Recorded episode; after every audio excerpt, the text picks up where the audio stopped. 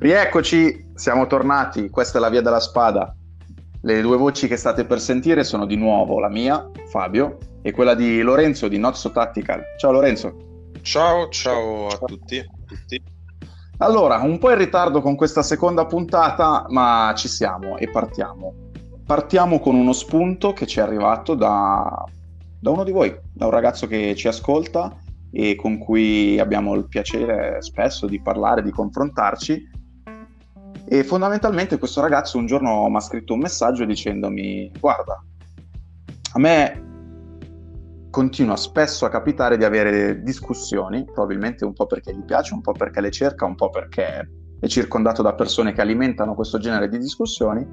Fatto sta che da persona riflessiva quale è, ha cercato di capire queste discussioni che riguardano le armi e coinvolgono persone che a differenza sua invece le armi non le apprezzano, quali sono i cinque punti che lui ritiene comunque ricorrenti che si trova a dover affrontare. E se da un lato eh, è sbagliato il fatto che noi diamo le risposte pronte che d'ora in poi lui o chiunque di voi possa usare in queste argomentazioni, è altrettanto vero che questi cinque punti generano una, un'interessante discussione che a questo punto vale la pena affrontare con una puntata del podcast.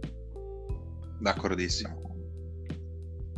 Lorenzo, eh, tu sei più preparato io di me. Mano, io ho sotto mano proprio il, i cinque punti e eh, il commento che ora proverò a, a sintetizzare. Sì, insomma, questi sono quelli che emergeranno sono mm, le tipiche argomentazioni di chi comunque è anche giustamente possiamo dire, oddio giustamente non lo so, però vabbè, è anti-armi e generalmente sì, se non sono proprio questi cinque saranno sei o magari io ne potrei avere altri cinque, però tendenzialmente girano tutti intorno a, all'argomento eh, le armi sono cattive.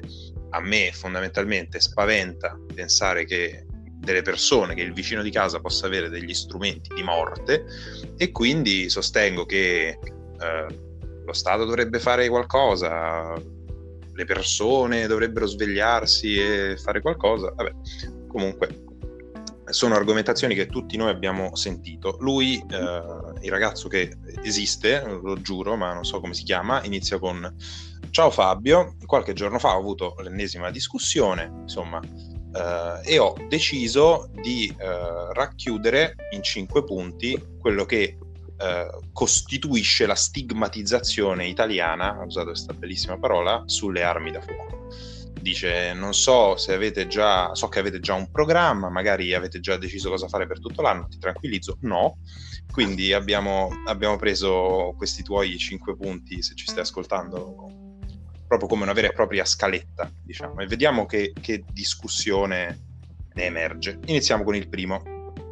Il primo è che l'esistenza di armi possedute dai cittadini incoraggia in qualche maniera i malviventi ad armarsi a loro volta per fare quello che fanno, per commettere i reati.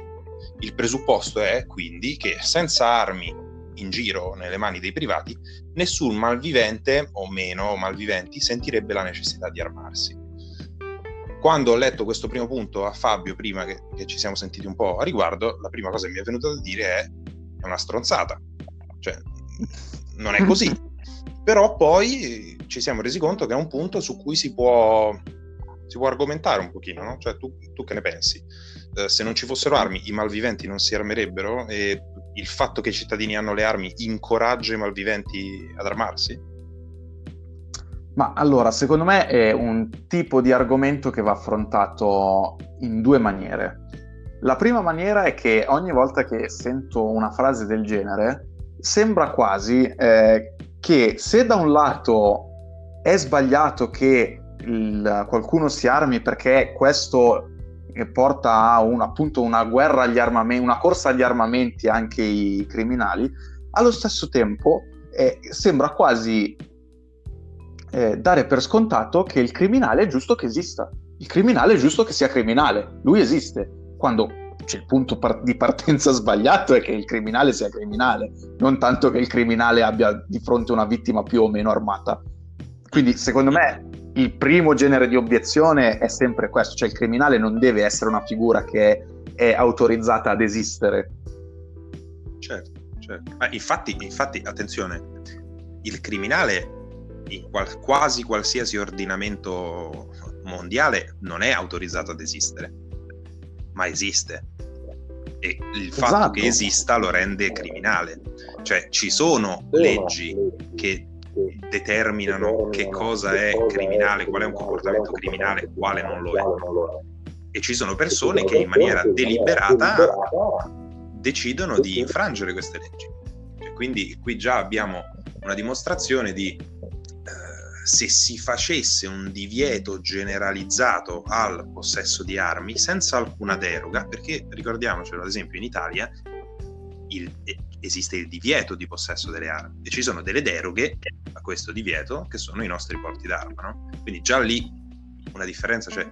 Ma anche qualora facessimo un, un ban totale, cioè non si può più avere niente, neanche i petardi a capodanno, esisterebbero comunque delle persone che direbbero ma io me ne infischio.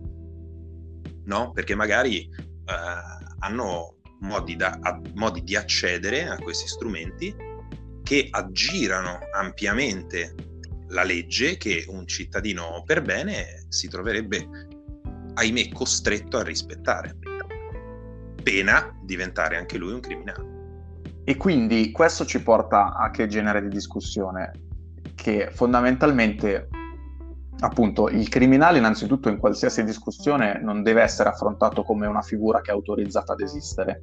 Esiste perché la verità è che esiste, allo stesso tempo non va giustificata la sua esistenza.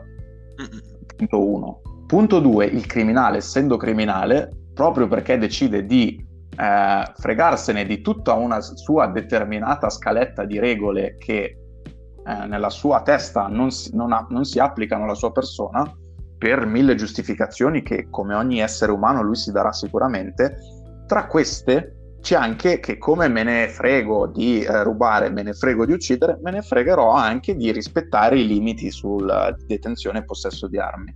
Mm. E in ultimo, eh, l'argomento poi proprio più, chiamiamolo clou, di una frase del genere è quella è come se il criminale sapesse dentro che casa, ipotizzando, ipotizzando una, un criminale che fa furti, mettiamola così, in che casa entra e uh, chi, chi, ha di fronte. Quindi si arma proporzionato. In base, si fa tipo un loadout, no? Esatto, no? si fa il setup per entrare a casa di X, eh, ma non è così per due motivi se, se, se, una persona decide di vivere in quella maniera, eh, è una persona che comunque ha deciso che appunto delle regole non gli interessa. Dovendo infrangere una o più regole, a questo punto le infrange nella maniera che per lui è più, passatemi il termine, performante dal punto di vista del risultato. Quindi se da un lato io sono anche pronto a credere che ci siano persone che non compiono eh, delitti o comunque crimini, mettiamo, non compiono crimini eh, armati perché causerebbe una... aiutami, qual è la parola? Quando fai una rapina ed è a mano armata è una aggravante? Esatto. Eh, se sono pronto a credere a questa cosa, allo stesso tempo non penso che lo fa perché sa che di fronte a una persona che non è armata e allora io entro non armato, ma se questa persona ha fatto un ragionamento è perché ha messo la sua asticella di fino a dove infrango la legge in una determinata maniera, che è, prescinde da chi è la vittima. Poi qua, è, siccome, siccome è un discorso delicato, vale anche la pena fare sempre una precisazione che dovrebbe essere ovvia, ma a volte non lo è. Mm, io ad esempio prima ho parlato di eh, furto in un'abitazione, sia chiaro che furto in un'abitazione non significa che ah se entra gli sparo perché non funziona così l'ordinamento e neanche la morale. Certo, certo, certo. Però per ritornare su quello che è il punto, no? Quindi, dice fondamentalmente se nessuno di se nessuno, non ci fossero armi private anche i criminali non si armerebbero ma secondo me no Cioè, eh, secondo me il criminale si armerebbe, si armerebbe anche perché anche... l'arma per il criminale non è solo uno strumento di difesa. Cioè, l'arma per il criminale è uno strumento intimidatorio, è uno strumento che in una certa qual maniera lo pone su, una, um, su un livello, se vogliamo, gerarchico superiore a te. Perché sì, chi, certo. ha l'arma, chi ha l'arma ha uno strumento che è in grado di equalizzare le forze nel momento in cui anche l'altro ha un'arma, ma se l'altro è disarmato, è praticamente un, moltiplicatore di forze, un, quindi il criminale utilizza l'arma anche per questo, se non addirittura mi viene da dire soprattutto per questo. E quindi la troverebbe, la cercherebbe e la otterrebbe a prescindere dal fatto che ha la certezza che l'altro, uh, che la sua vittima uh, sia disarmata per legge. La troverebbe comunque e se non avesse accesso a una pistola sarebbe probabilmente una mazza eh, un pugnale, un coltello, una spranga, un bastone, insomma, a questo si riduce. Secondo me, anzi, è forse vero il contrario. Cioè, se si sapesse che all'interno di una determinata comunità o che all'interno di un determinato paese c'è una forte maggioranza di persone armate legalmente per difesa, potrebbe far venire qualche dubbio magari al criminale, non ti dico quello più incallito, ma quello che magari ha fame, dice mo entro nella gioielleria, mi rubo due capezze d'oro per mangiare, potrebbe cominciare a dire no aspetta, qua i gioiellieri sono armati o qua le persone dentro casa no? Quindi potrebbe sì, forse ma... essere un deterrente. Sì, e su questa cosa sono in realtà estremamente d'accordo. Ehm, ma non è che sono d'accordo perché mi viene da pensare così, perché se uno avesse ogni tanto lo stimolo di guardare, ci sono, YouTube è pieno, filmati di cam- videocamere di sicurezza, di, par- parliamo sempre eh, rapine però a mano armata, quindi comunque con una componente violenta eh, potenzialmente letale dentro negozi, parliamo magari degli Stati Uniti, così non ci sentiamo non, non, pensiamo che, oh mio Dio, succede anche in Italia. Spoiler, succede anche in Italia. Uh, però la, come si dice, la biblioteca è molto fornita quando si guarda oltreoceano. Eh, quello che si nota, per tornare al discorso prima che mi perdo, è che spesso anche, anche questi eh, criminali, anche nel momento in cui sono armati, non dobbiamo pensare che affrontino, affrontino queste loro azioni come se eh, come ce li hanno dipinti nei film, no? con una spinta talmente forte che sono pronti a morire pur di rubare. Perché non è così? Perché sono esseri umani anche loro e anche loro in cima a tutta la scaletta di priorità che ognuno di noi ha, in cima c'è la sopravvivenza, l'autoconservazione.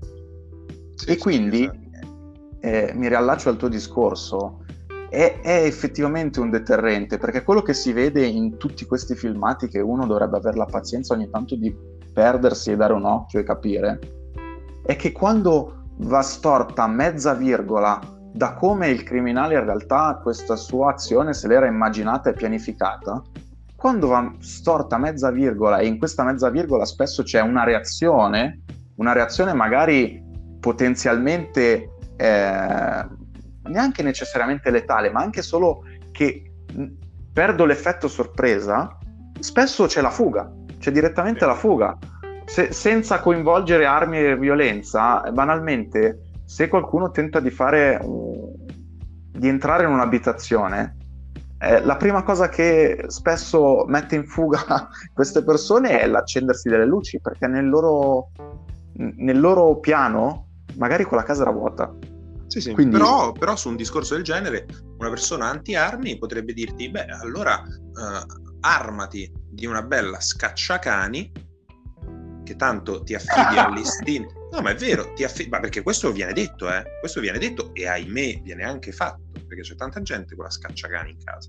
Perché proprio forti di questo dicono, ma tanto se spari tu botte per aria nel muro, quelli scappano.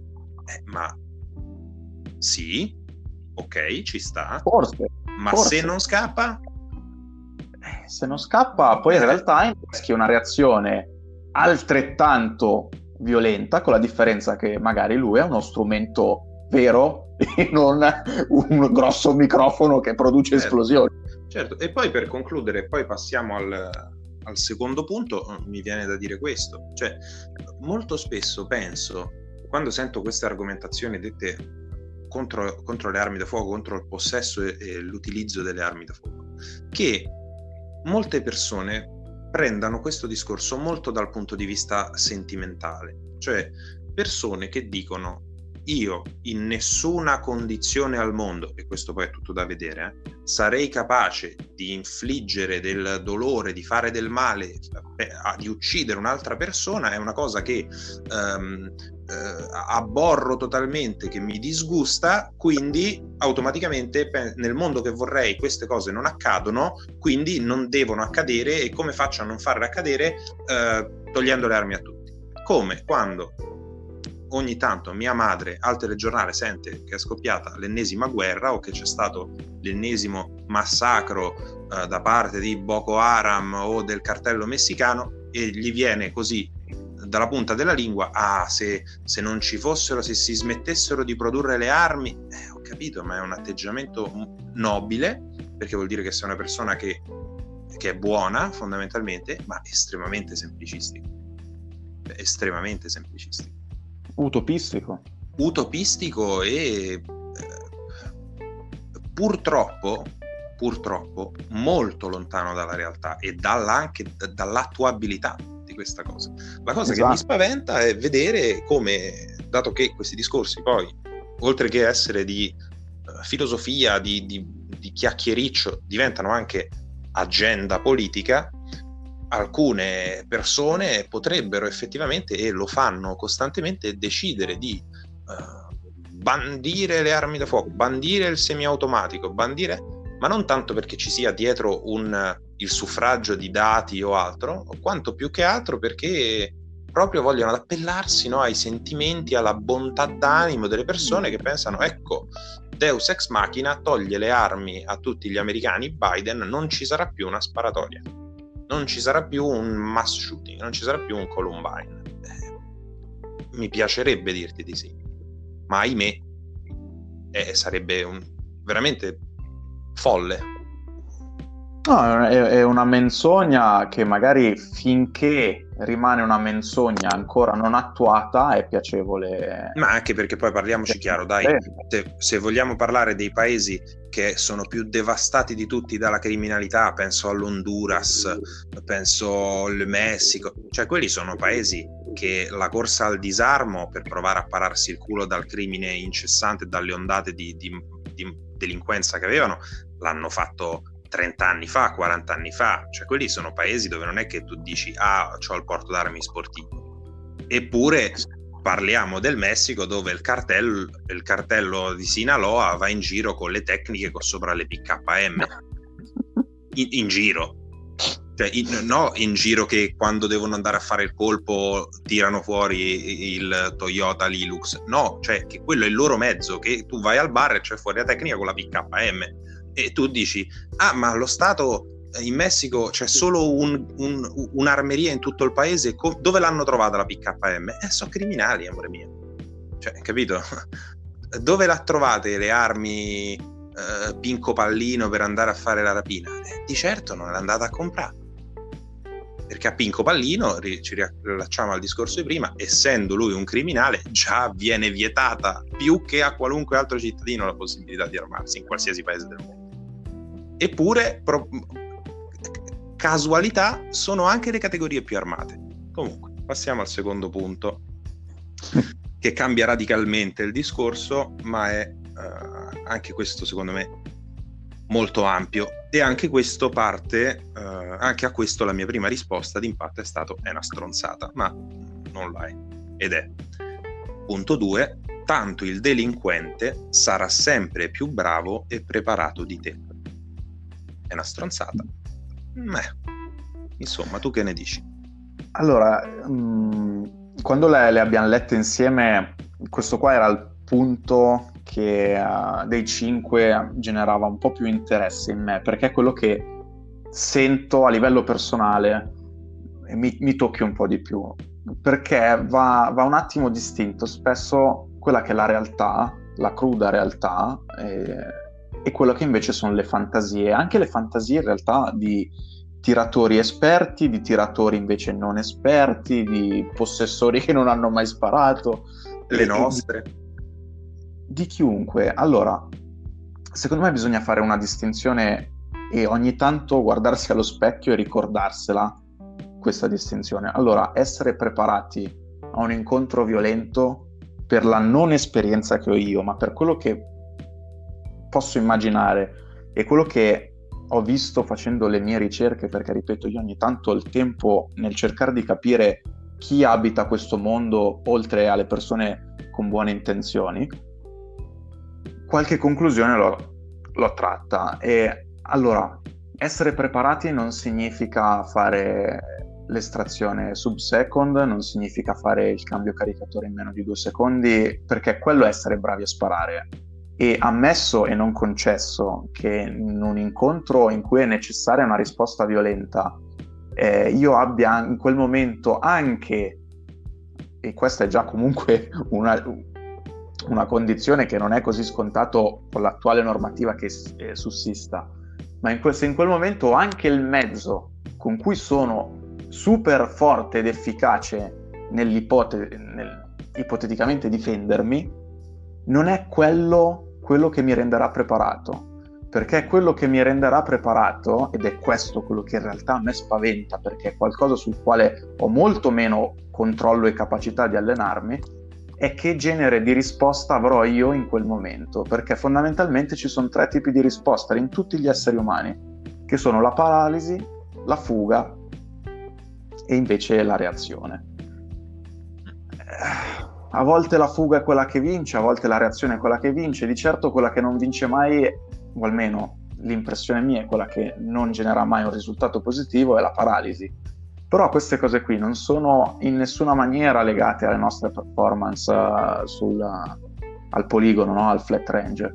E non è questo, come non è tantomeno il fatto, ah, ho comprato una pistola, sono preparato, non è questo quello che ci renderà preparati. Quindi quando si affronta un, un argomento del genere è importantissimo secondo me non scadere nel io sono bravo a sparare perché potrebbe non essere quella la discriminante. Tanto, certo, meno, certo. tanto meno è importante, eh, ma io ho la pistola, magari l'altro no, perché questo ci rende anche un po' superficiale. Quanto invece è cercare di portare la discussione e in realtà cercare anche di capire come siamo fatti noi stessi per capire e per provare a immaginare nei limiti del possibile quale di queste tre reazioni, in quale magari contesto diverso l'uno dall'altro, perché poi ogni contesto magari genera una reazione diversa, ma che cosa potrebbe succedere e che cosa il coinvolgere un'arma da fuoco in una o entrambe le due parti potrebbe scatenare. Questa è una reazione, cioè è una riflessione ancora più profonda. È per questo che sono un po' in difficoltà, ma secondo me è anche il punto forse più interessante dei cinque. Mm, sì, sì, sì, no, assolutamente, assolutamente. Perché se pensiamo, se partiamo di nuovo dal tanto il delinquente sarà sempre più bravo e preparato di te. Cioè, effettivamente anche a me apre un mondo. Perché uno, se entra in un'ottica sbagliata, eh? come sono sempre sbagliate, le ottiche dove provi a prevedere il futuro. Cioè uno in mente si mm. immagina mm. determinati scenari, sì. determinate situazioni, ah ora potrebbe uh, aggredirmi una persona, io farei questo, ma come fai a prevedere ciò che per sua natura è imprevedibile, ossia il futuro, quello di cui tu non hai uh, consapevolezza, non hai con- cognizione? È un, eh, è un punto bello tosto perché tutto, tutto, si riduce al concetto che cosa vuol dire essere preparato. Cioè, io ho uno, uh, uno skill set, ho un insieme di conoscenze uh, che passo il mio tempo ad affinare, che mi danno la certezza che io sia una persona preparata. Cioè, non esiste questa tipologia di cose, non esiste. Ed è il motivo per cui magari se pensiamo a chi è ma, ma, non voglio fare l'esempio delle, tipo degli operatori tier 1 che passano la vita ad allenarsi. Basti pensare anche magari a, ai campioni di, di, arti marziali o ai campioni di qualsiasi sport in generale. Cioè, non c'è uno skill set definitivo che si sa che una volta che uno ne è in possesso ti dà la certezza di sopravvivere a tutto perché altrimenti farebbero tutti quello. Cioè, è sempre un gioco, no?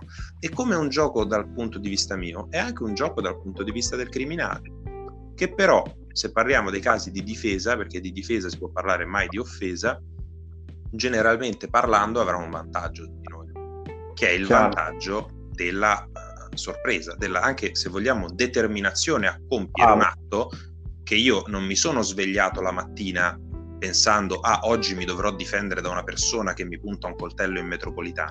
Probabilmente chi esce da casa con il coltello perché vuole andare a fare la rapina invece c'è partito. Quindi già c'è un vantaggio, quindi già di per sé chi attacca, chi imbosca è più preparato di chi è imboscato. E si potrebbe aprire anche il discorso, ma la mia preparazione, se sono ad esempio un, uh, un, titolare di porto d'armi da difesa nel mio negozio o magari un, un gioielliere. Cioè, la mia preparazione è avere l'arma o è guardare la telecamera ogni volta che deve entrare un cliente e capire più o meno chi è? La mia preparazione è, è il revolver 357 nel cassetto, ma non ho mai praticato magari un'estrazione da un cassetto. Cioè, c'è un, un infinito, è un, veramente un, un, infinito, no?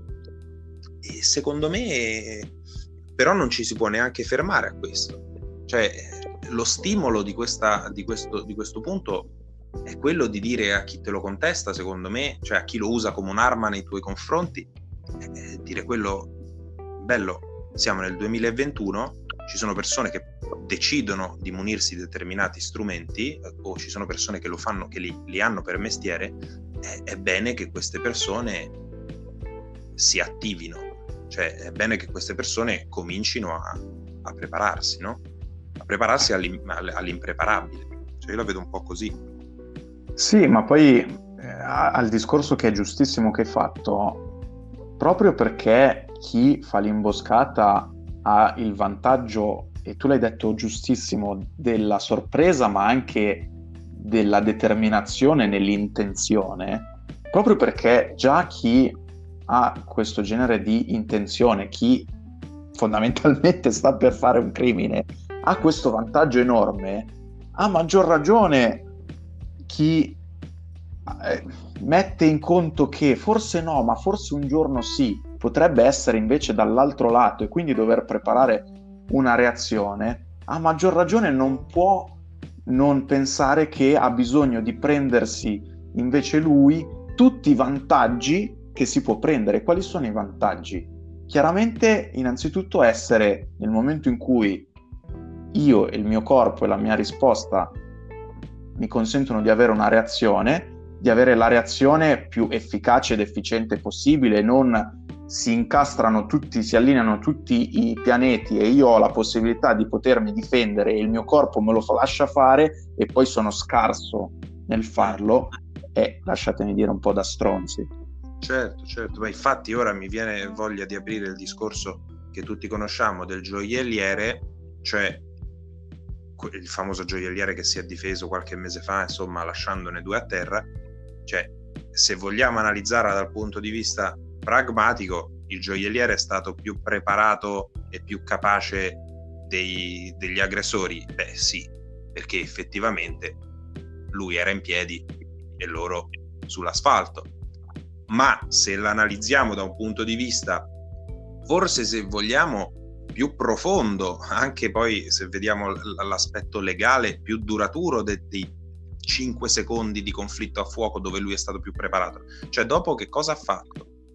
Cioè, dove è finito quel conflitto a fuoco? Lui è uscito fuori e ha sparato a delle persone. Questi stavano scappando, come dicevamo prima, perché la loro prima reazione è stata: oh no, abbiamo fatto una cazzata, scappiamo. E lui gli ha sparato. Stavano andando in macchina a prendere un bazooka. Cioè, noi questo non lo possiamo sapere, però il gioielliere lì, cioè, lungi da me voler dire che abbia sbagliato a difendersi con la moglie, cioè, per carità, ma se parliamo dell'aspetto di chi verrà a giudicare dopo, quelli erano scappati, basta. Cioè, lui è uscito, li ha stesi entrambi e lì è stato la dimostrazione di una persona preparata? Non lo so. A volte, so. Si, innesca anche, a volte si innesca anche una dinamica che è pericolosissima e, e spesso porta poi a questi esiti, che appunto siccome una delle tre reazioni e purtroppo la più pericolosa è in realtà quella della, della paralisi, del rimanere congelati, non dura magari tutto l'evento e magari si sblocca verso la fine. Questo esatto. sbloccarsi verso la fine spesso poi ci porta ad avere una reazione, adesso userò delle parole che vanno pesate per, per, per, quello che sono e con il beneficio del fatto che magari non sono le parole più azzeccate che potessi scegliere, però a volte si ha una reazione eccessiva per il momento in cui ci siamo sbloccati, perché magari sarebbe stata proporzionata se fosse avvenuta subito, ma invece siccome la nostra reazione è stata quella della paralisi, ci si sblocca una reazione di eccessiva risposta in, nel momento sbagliato che è dopo, che fondamentalmente agli occhi di fondamentalmente agli occhi di un giudice, ma detto tra noi anche agli occhi di chiunque. Dell'opinione pubblica anche, anche agli occhi in realtà di noi stessi allo specchio col senno di poi diventa vendetta e la vendetta non è qualcosa che è contemplato nella legittima difesa. No, ed è anche un qualcosa che fondamentalmente è sbagliato. Esatto, esatto. Cioè, lui, lì, lui lì ha dovuto preservare la sua vita, la sua attività, la vita dei suoi cari che erano presenti nel negozio, quindi l'outcome che c'è stato, ossia tutti loro vivi e i banditi stesi a faccia in giù, è un outcome che io mi sento di definire estremamente positivo. Ma la dinamica nella quale si è arrivati a questo outcome eh, è, è discutibile. Cioè, è discutibile. C'è stato da una parte una, uh, sì, l'aggredito è più preparato dell'aggressore, e dall'altra parte c'è stato l'aggredito non si è rivelato per niente preparato eh, nello scontro che avverrà dopo, cioè nel senso...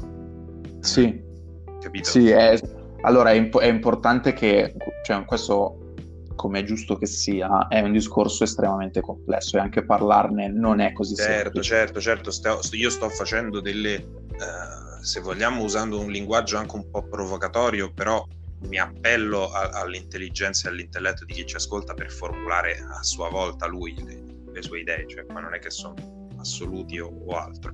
No, Però stiamo, stiamo parlando di preparazione bisogna un po' sviscerare questo termine. Cioè è importante che adesso non si entri nell'ottica di quel caso specifico, ma lo si certo, usi certo. per tutti noi come esempio per capire che um, avere la pistola, avere l'arma, avere, avere anche la capacità e la volontà di reagire possa non essere comunque sufficiente ad autodefinirci preparati perché quella risposta potrebbe non generarsi, potrebbe generarsi nel momento sbagliato, potrebbe generarsi nel momento sbagliato e portarsi delle conseguenze volendo potenzialmente anche peggiori negli, nei momenti successivi della tua vita, perché fondamentalmente il processo poi non te lo leva nessuno. Certo, certo. Cosa ne questo... dici? Passiamo al prossimo? Passiamo al prossimo, questo è stato un punto bello, bello peso. Mi, mi sentirei di concluderlo con una, una piccola, un piccolo appunto. Mm. Cioè, se è vero che a volte i criminali possono essere più preparati di te.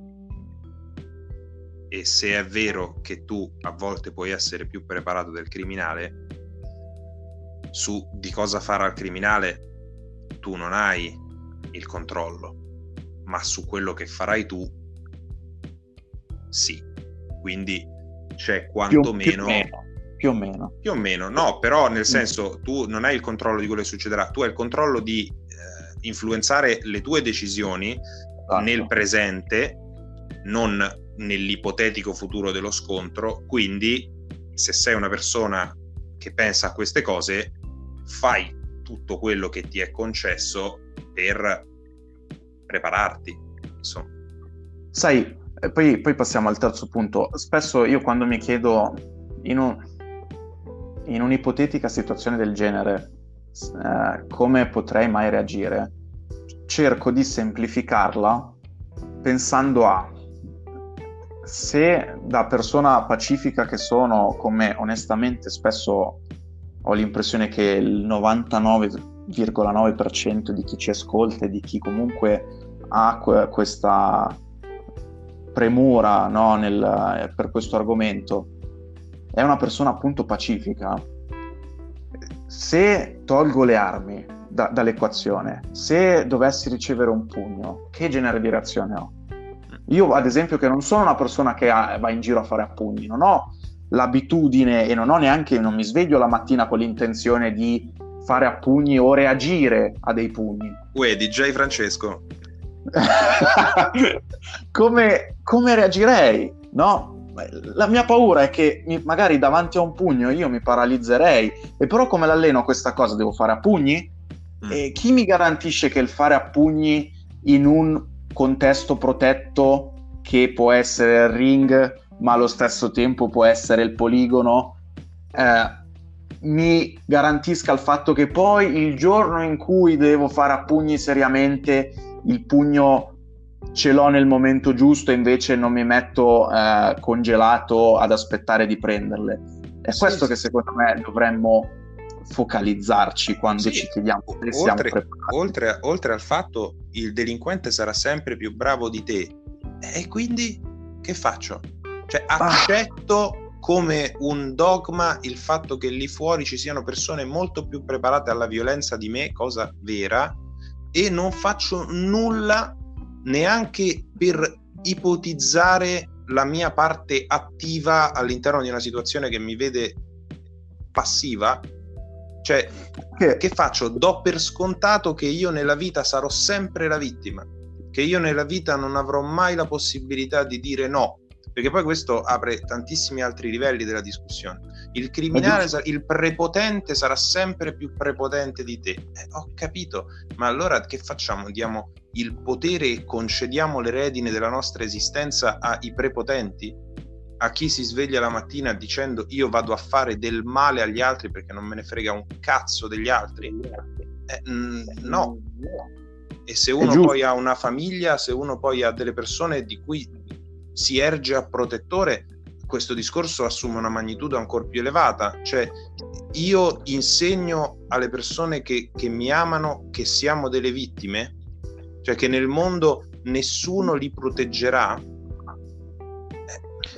sì, e, e poi lasciami anche dire che se è vero che la persona che ho di fronte è più preparata nei, in termini di è più predisposta a fare violenza, allo stesso tempo il discorso che facevamo prima è non necessariamente sarà preparata più di me eh, nel come si fa violenza, ossia torniamo al, all'esempio dei pugni se una persona è preparata nell'aggredire qualcuno, non è detto che quella persona che ha di fronte poi in realtà magari è un campione di MMA e gli spacca il culo. Certo, certo. Allo stesso tempo, se è vero che una testata sul naso da zero fa male a chiunque, è altrettanto vero che ci sono persone che sono abbastanza schillate da vedere arrivare quella testata, anche se è la prima sono sì, abbastanza sì. skillate da fermare quella testata e reagire. Quindi non nascondiamoci poi dietro il fatto che eh, a tre metri va bene tutto in coglio coglio, sia da un lato che dall'altro. Prendiamoci no, tutti i vantaggi che ci si può prendere. Chiaro, chiaro. E poi, guarda, a questo punto vedi quante cose sta tirando fuori, però a questo punto ci sto e la dico perché, perché no. C'è anche da, dal punto di vista di chi si prepara, io non ho frequentato molto nella mia vita l'ambito delle arti marziali, quindi non parlerò di quello, parlo di quello che frequento, l'ambito dei poligoni, dove si vede molto spesso, ma sono sicuro che questo avvenga anche nelle arti marziali, sicuro, e in tanti altri aspetti.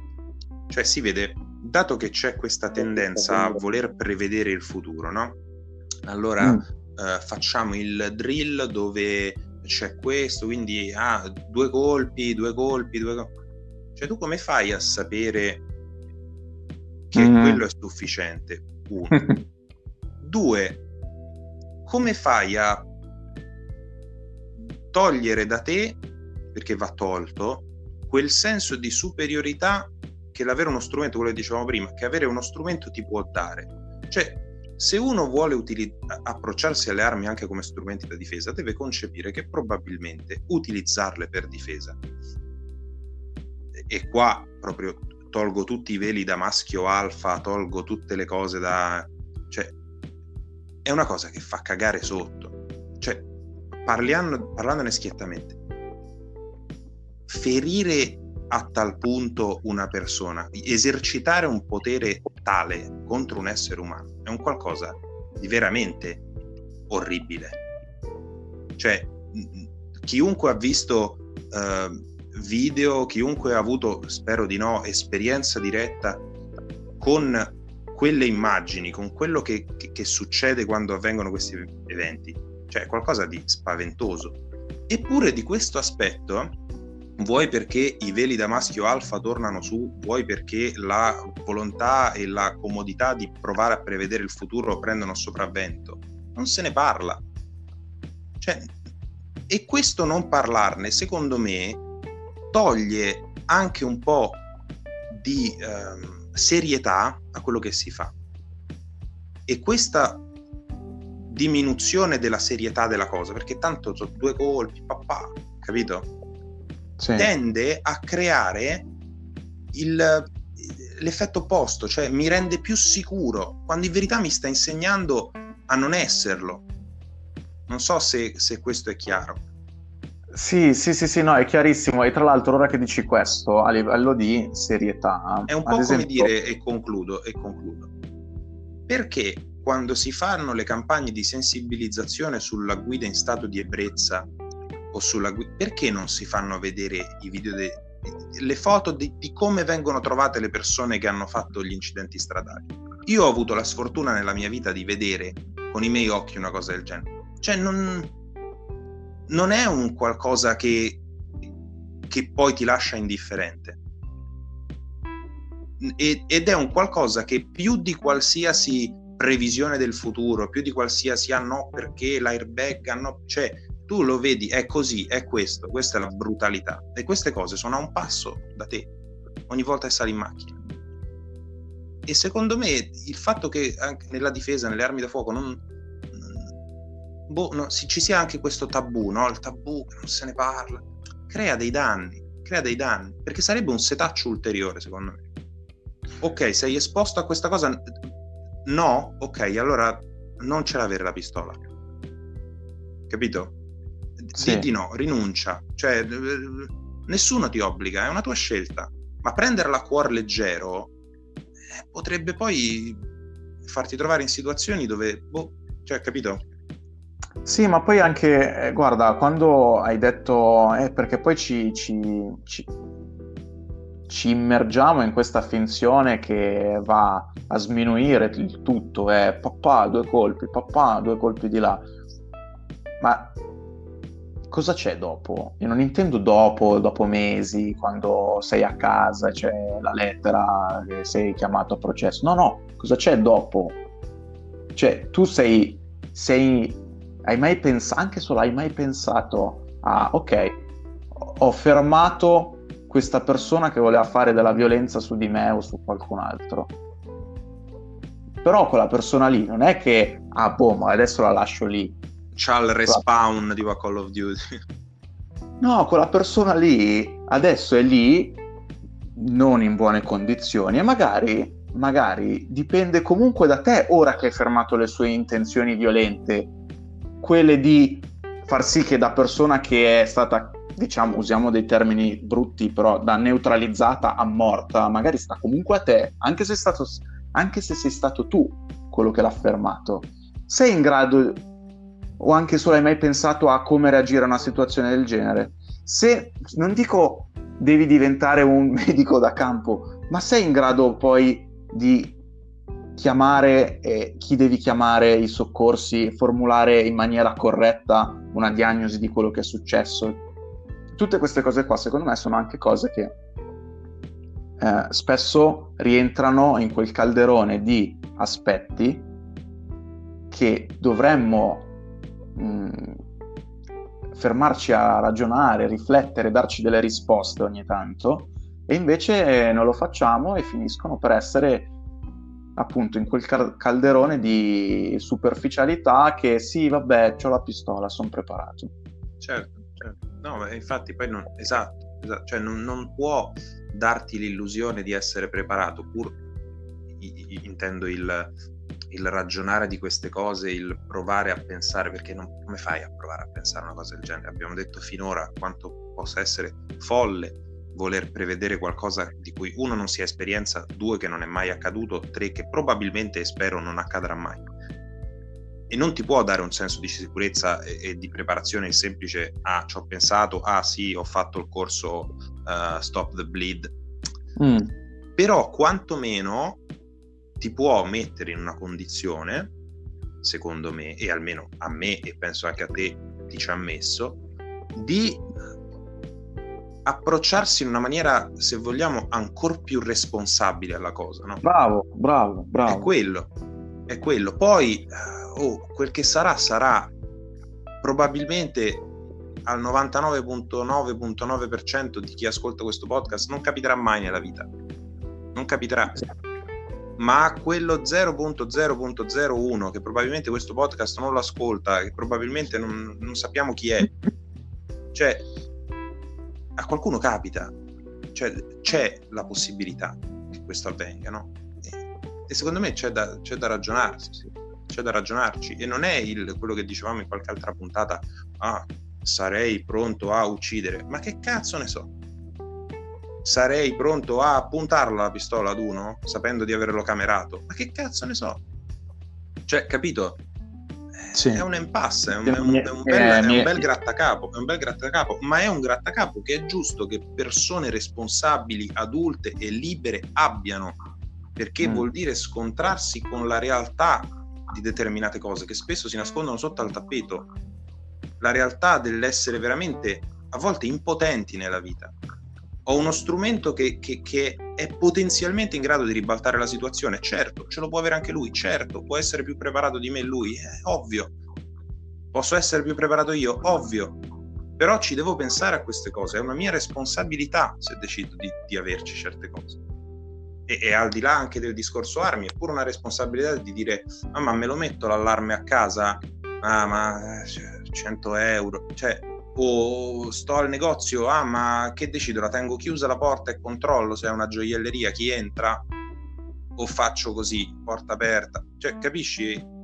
Sono, sono fatti che purtroppo secondo me è responsabilità del, de, de, della popolazione, del popolo, delle persone, di chi queste cose le vive tutti i giorni e anche di chi per lavoro eh, ci difende da queste cose, ma è un qualcosa che che cazzo bisogna, bisogna, cominciare a fare, basta approcciarsi alla vita in maniera così semplicistica, in maniera soprattutto così, ah, quell'argomento mi spaventa, quindi non esiste. Ah, eh, perché questa è la tendenza, eh? Ah, sì. eh, quindi le ferite d'armi da fuoco non fanno come nei film che dopo un colpo quello cade e non si muove più, magari quello si contorce, grida, fa respiro agonale, cioè mi spaventa questa cosa perché un essere umano ha 4 litri di sangue nel corpo, io non, non, mi farebbe schifo vederli nel mio soggiorno, io non ci penso, non esiste, però la pistola ce l'ho. Quando si presenta quell'occasione, anche se non si presenta, ma quando si presenta quell'occasione, che succede dopo? Cosa mi rimane? Cosa, chi sarò dopo? Cioè, capito? È dura da... Sì No, ma poi quello che, che vorrei che trasparisse da, da, tutto questo mega discorso è che, um, come vedete, questo punto qua era abbastanza complicato, ma proprio perché è complicato, quando se ne parla in particolare con qualcuno che è fondamentalmente del pensiero opposto, è importante far trasparire quanto in realtà lui ci abbia fatto una domanda che non ha risposta e soprattutto genera una una catena, una cascata di domande, ragionamenti, interrogativi che ci rendono persone responsabili e lui dovrebbe fare altrettanto per poter formulare un'affermazione del genere. Cioè non possiamo essere noi così autocritici e così riflessivi e di fronte invece accettare il fatto che una questione del genere venga affrontata in maniera così semplicistica e posta a noi come dogma perché tanto è sempre più preparato. Come cosa ne so io? La verità è che cosa ne sai tu. Certo, certo, verissimo, verissimo, verissimo. Sono 53 minuti che stiamo parlando di questa cosa e ancora fondamentalmente potremmo parlare per, per altre ore, non lo facciamo tranquilli, però nel senso è un discorso immenso, è un discorso peso perché ci si avventura veramente in, un, in una sorta di Hixunt Leones perché chi sa, chi è che sa, cioè però è un qualcosa che allo stesso tempo è molto pragmatico e molto legato al reale. Però per farlo serve appunto discussione, dibattito, serve voglia di ascoltare le motivazioni dell'altro, voglia di immedesimarsi in chi la pensa diversamente da noi. E purtroppo viviamo in una società con un, un attention span, una capacità di attenzione che sono massimo 60 secondi. E e quindi è molto più facile purtroppo vedere come sia più mm, semplice far girare l'idea opposta, ossia quella sì, quelle cose sono brutte, sono è, quindi nessuno, io non ci voglio pensare, nessuno ci dovrebbe pensare, quindi non pensandoci non esistono ed è facile per uh, qualcuno dire ah, uh, la, basta violenza, certo che basta violenza, anche io che, de- che, che decido di avere un'arma per difendermi è perché basta violenza. Ma come ti faccio arrivare a comprendere dove i nostri discorsi si toccano? Perché si toccano, anche se sono completamente diversi. Io non voglio le armi perché la violenza è... Io detengo un'arma perché non voglio che la violenza accada. E non voglio che accada nei miei confronti perché cioè, spero anche questo sia chiaro. Cosa ne dici? Passiamo al terzo punto. Fabio, non ce la facciamo a farli tutti e cinque. Proviamo, proviamo a farli magari in maniera un po' più spedita. Però eh, ma considera che il terzo punto è quello dello Stato.